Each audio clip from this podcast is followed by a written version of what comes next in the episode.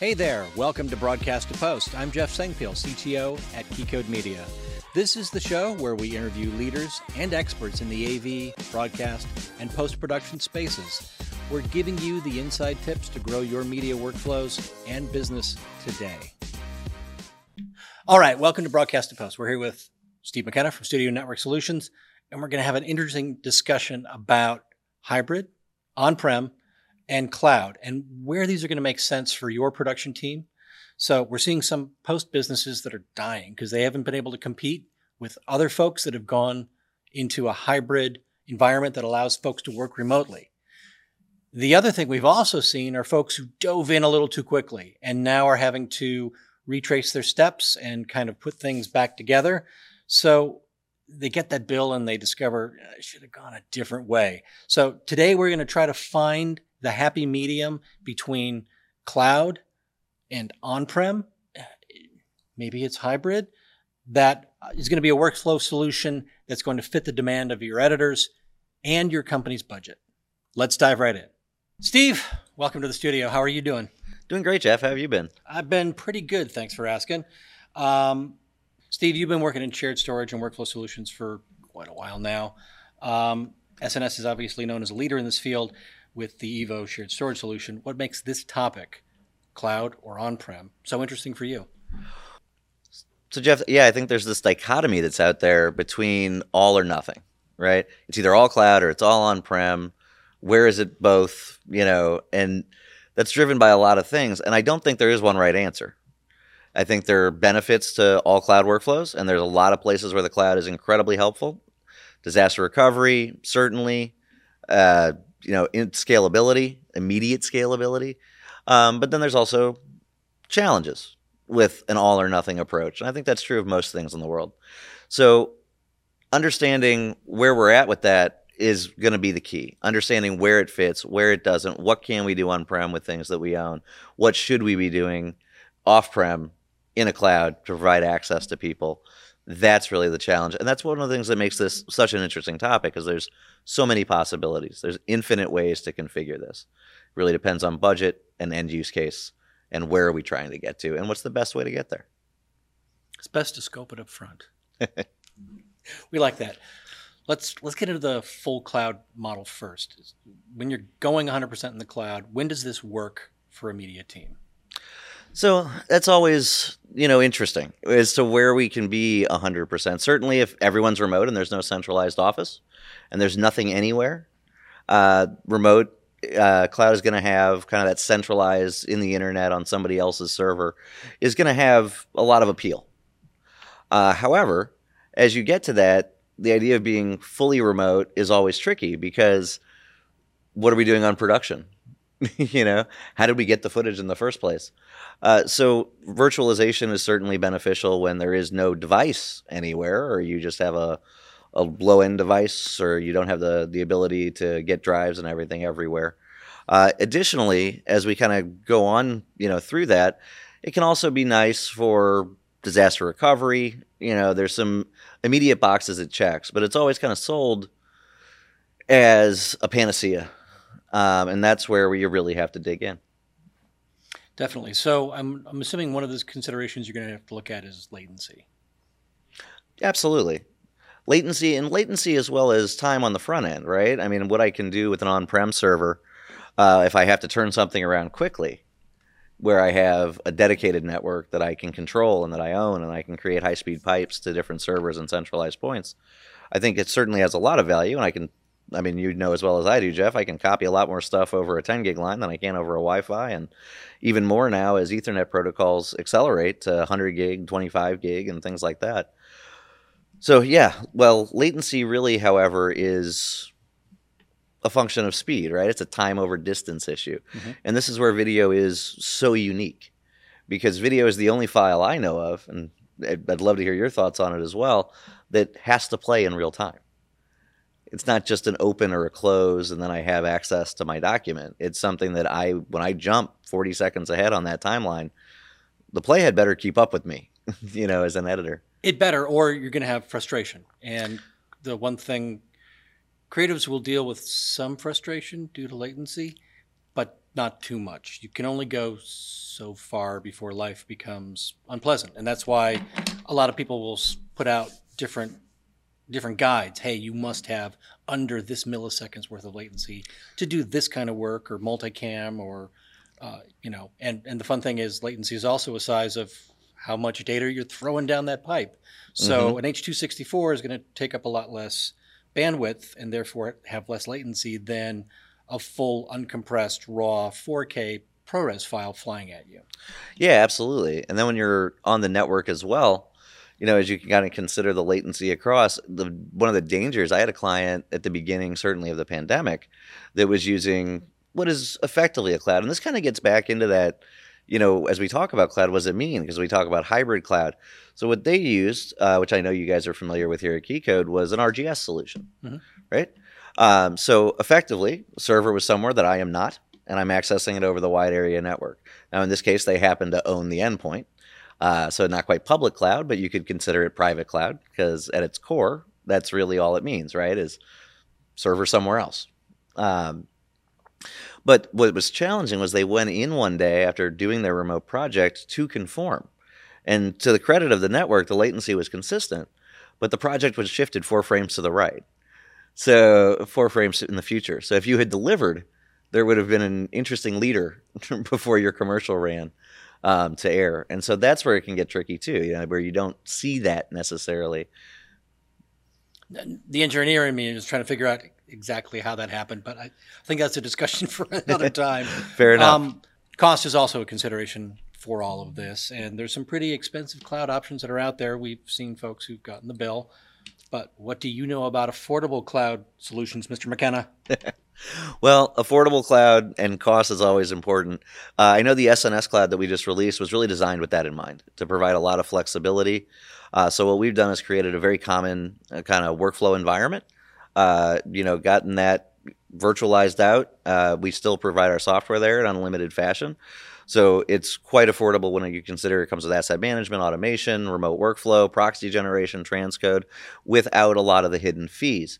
Because that's the biggest trick I think with cloud costs is they are quite opaque, uh, regardless of what you're doing. And the other thing we have is all these cloud services, right? And we should really start to differentiate between core cloud, you know, people who are actually running these data centers, companies that we all know um, and love, Amazon, Microsoft, you know, Google, mm-hmm. kind of these very forward ones, and then other people who have built their own software and their own products on top of those clouds, which inherently then they have a cost that has to be passed to their consumer with a value added markup, of course, uh, on that side. So being able to do things directly with a primary cloud provider versus using a secondary software built on top of the cloud and understanding who's doing what piece is very challenging and that's where you get into a lot of hidden fees because if i do start to transcode in the cloud jeff we like we think of storage right? Sns has historically been storage. We've obviously grown into quite a workflow solution in mm-hmm. broadcast. But as we think of these costs what things we would take for granted are now a cost. I bought you a computer. Jeff you got a beautiful computer looks nice it's got a wood panel on it it's great. However everything you do on that computer has no other cost. We are done You've transacted, you own this piece of equipment. Now, when we come to the cloud, because we are renting a core and we're renting storage and we're renting all these other things, every interaction we have with some of these cloud softwares generates a cost. And so while things look very inexpensive to get into, this much per user per month, this many terabytes, this many this, it's not all inclusive. And that's an important thing to understand. And that's, I think, where the SNS cloud offering is actually going to be quite unique because it is truly all inclusive. It's not ingress, which is basically, guys, the cost of putting data into the cloud, and egress, the cost of taking data out of the cloud. Um, and then, of course, the cost of storing the data. This is a mm-hmm. thing that you buy. This is a thing that you own, even in the as a service model. This is a thing that is one flat rate. Whatever you do on it, you do. So you effectively own your instance at that point. But also, you're owning those things that that instance would do if you still had it on prem one of the challenges a lot of people run into the cloud with is oh, it can do all this cool stuff. You don't need to do all this cool stuff, but people look at it and go, I really want to do all this cool stuff. And all of a sudden you've got stuff translated into Portuguese and Mandarin and all this other stuff you're never going to use.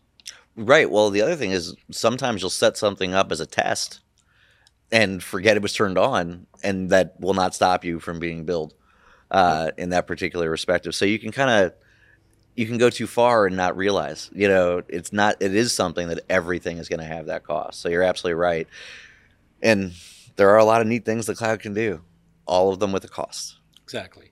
We can do anything you want, provided you're willing to pay for it. Um, so connectivity is the other piece there. Um, cloud, you don't always have pure pure connectivity. We we're talking about um, one of the challenges one of our folks is having with their home internet. So mm-hmm. that that's going to be another consideration there. Yeah, I mean, often, well, in any network, realistically, the lowest common denominator is always going to be the problem. You know, I can have the the fastest server on the planet. Back before we tried to, we were doing all this remote stuff.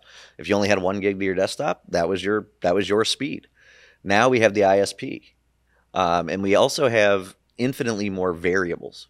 Is really what it comes down to. When I'm in a building and when I'm in a network that, you know, Keycode has set up for me, there is not a lot of variability. You guys have accounted for it. We've discussed switch connectivity, we've discussed uplinks, we've discussed cores and edges and every possible scenario that's going to happen, power backup. And it all sits within our control because you guys designed it. When we outsource that control to a data center, we've actually taken the con- the control and the variability out of our hands.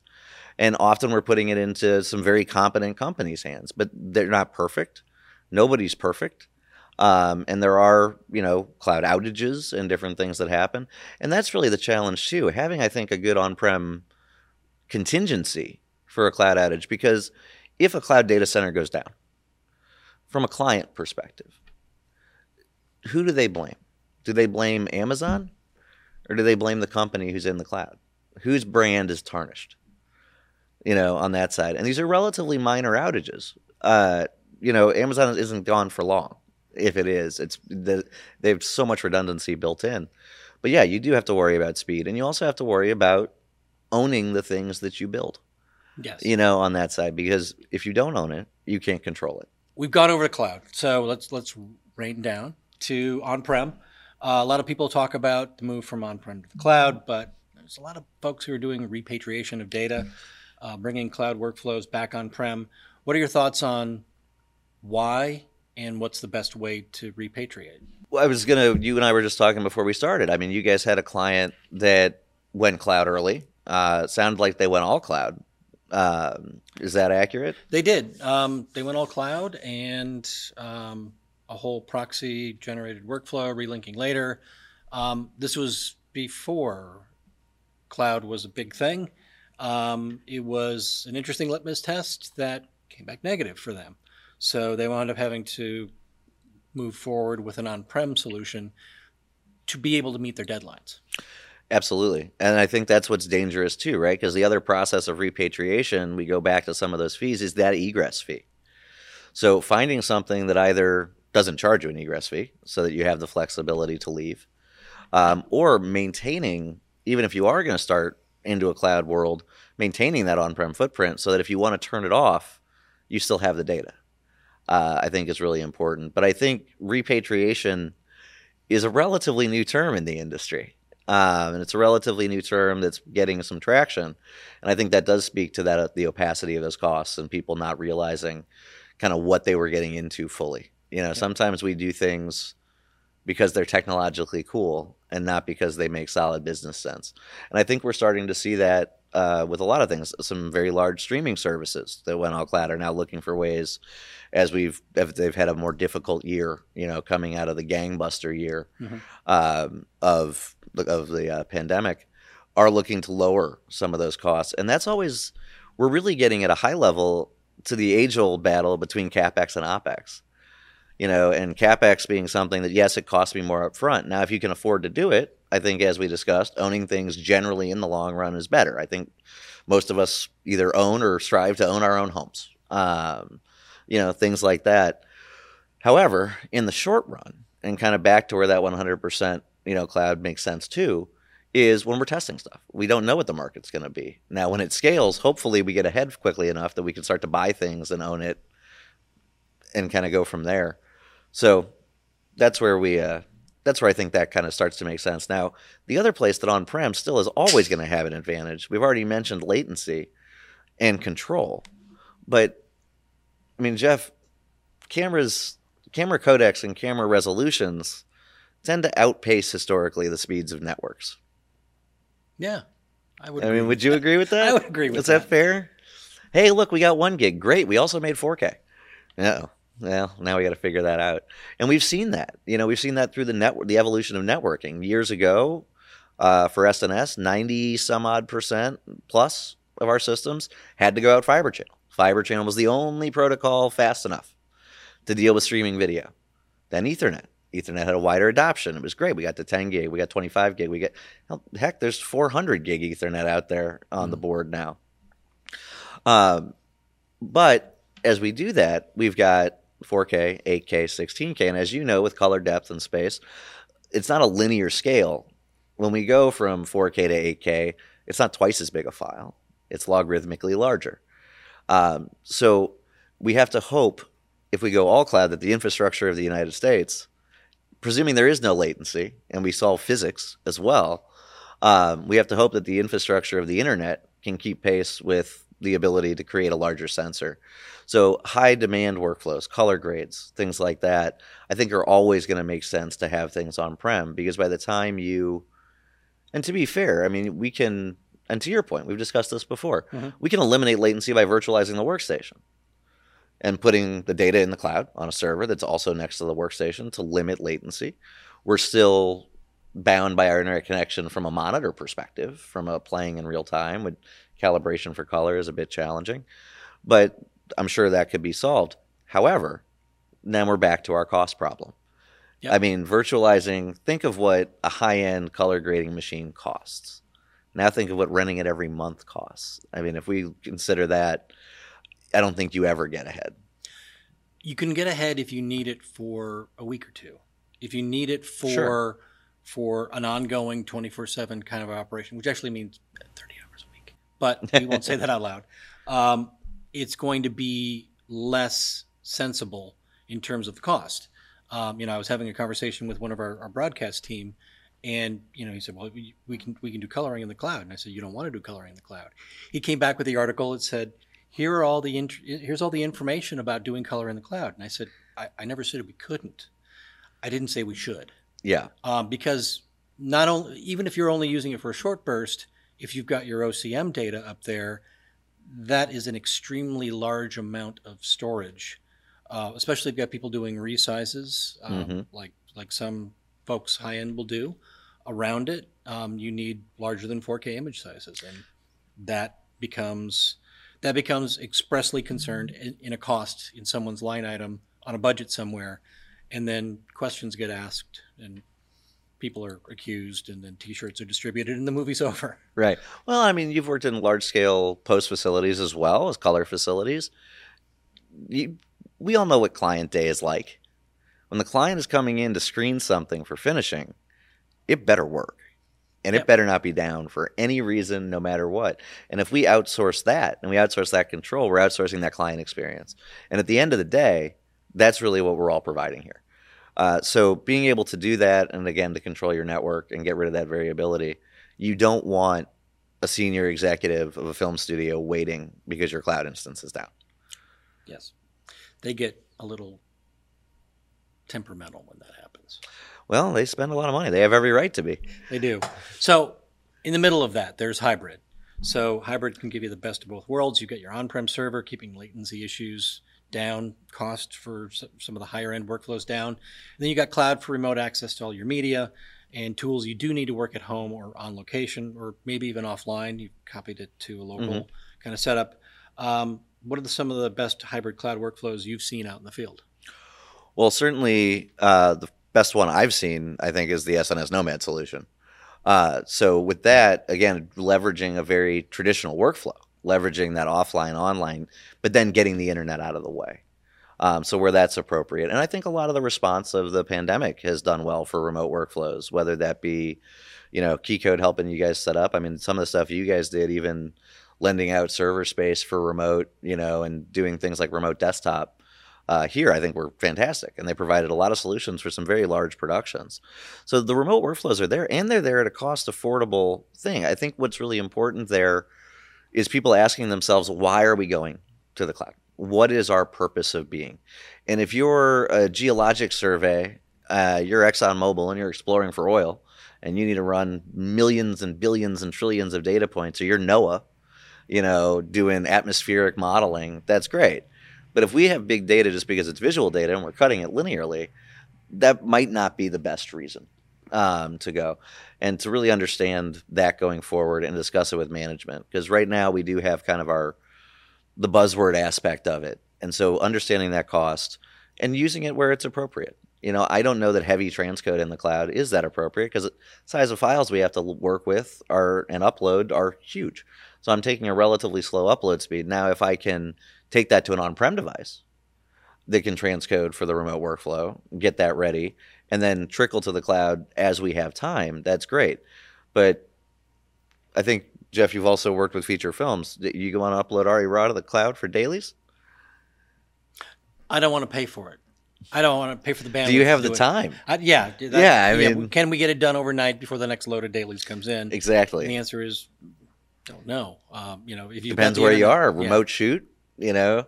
Yeah, middle of a swamp in Louisiana, probably not. In a data center in LA, yeah, we could probably, make Probably. that work. And then we get to discuss the cost of having the direct line to the data center, you know. Yeah. So that that makes it a lot of fun. So um, in that, there's some changes that are coming out with Nomad on, on the next version, right? Version seven. Yeah, we're really excited to announce that. So we've really made it a lot more intuitive. Uh, so rather than we've redesigned the entire UI, uh, we've created the ability to now prioritize multiple types of proxy, right? Because sometimes we want fast, and fast means from a network transfer perspective, fast means small, right? Uh, the less data we have to download, given a constant speed, the quicker we can do it. Small, however, to an editor means compressed um, and that may not be ideal for certain applications. So we've added the ability to do Apple Certified ProRes as well as an edit-ready proxy. A little larger codec, it's going to take a little lar- longer to download, but a heck of a lot easier to decode on your workstation. I don't think any of us have any qualms about saying that ProRes is an incredibly well optimized codec for post. Um, and that a It's lot designed for post. So it makes sense. and it's designed to run on a Mac. Exactly. So we've given you a lot of flexibility there, but more exciting, we've also solved, I think, the remote change problem, right? Because we have to talk about workflows, especially collaborative workflows, being bidirectional. We don't get to. It's not just ingest at the office, download, which is kind of where it started with Nomad because it was the first thing that people needed to do. They were Mhm. leaving the office. The footage was already there. But then as they stayed out of the office, they ingested new content from home. Drives got sent. And with that, we released Nomad Delta. And that's something where if you are working in Premiere, you have the ability to ingest new content at home and have Nomad automatically upload the new content, update the project file back on the server with no manual intervention required. So we can kind of keep things in sync. And along with that, speaking of speed, comes the SNS VPN.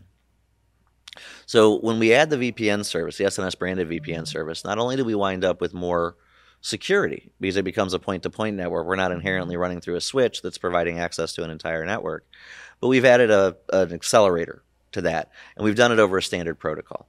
So we don't have to worry about UDP, and we don't have to worry about all these different concentrators and translators, and where is it landing, and when is it landing, and all of that. To an IT professional, it's a native protocol on their network that's addressable. It's just faster.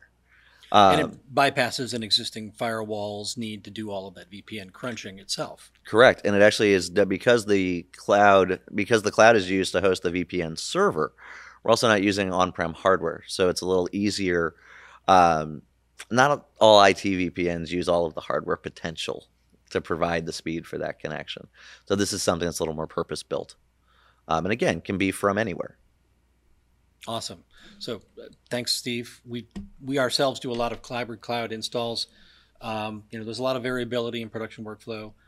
there's never a one size fits all solution. So the answer to cloud or not to cloud sounds like the answer is cloud at the amount that works for your workflow. I think the answer, yeah, is also to not embark unless you have this a strong technical expertise to do it all alone. And I don't think it's something to outsource entirely to one department or another. I think it's something to really bring in an integrator and manufacturers that understand these workflows and where they're at. So whether that's Keycode Media or SNS or when we work in conjunction, that's what's most important because you can get you can get yourself into some trouble.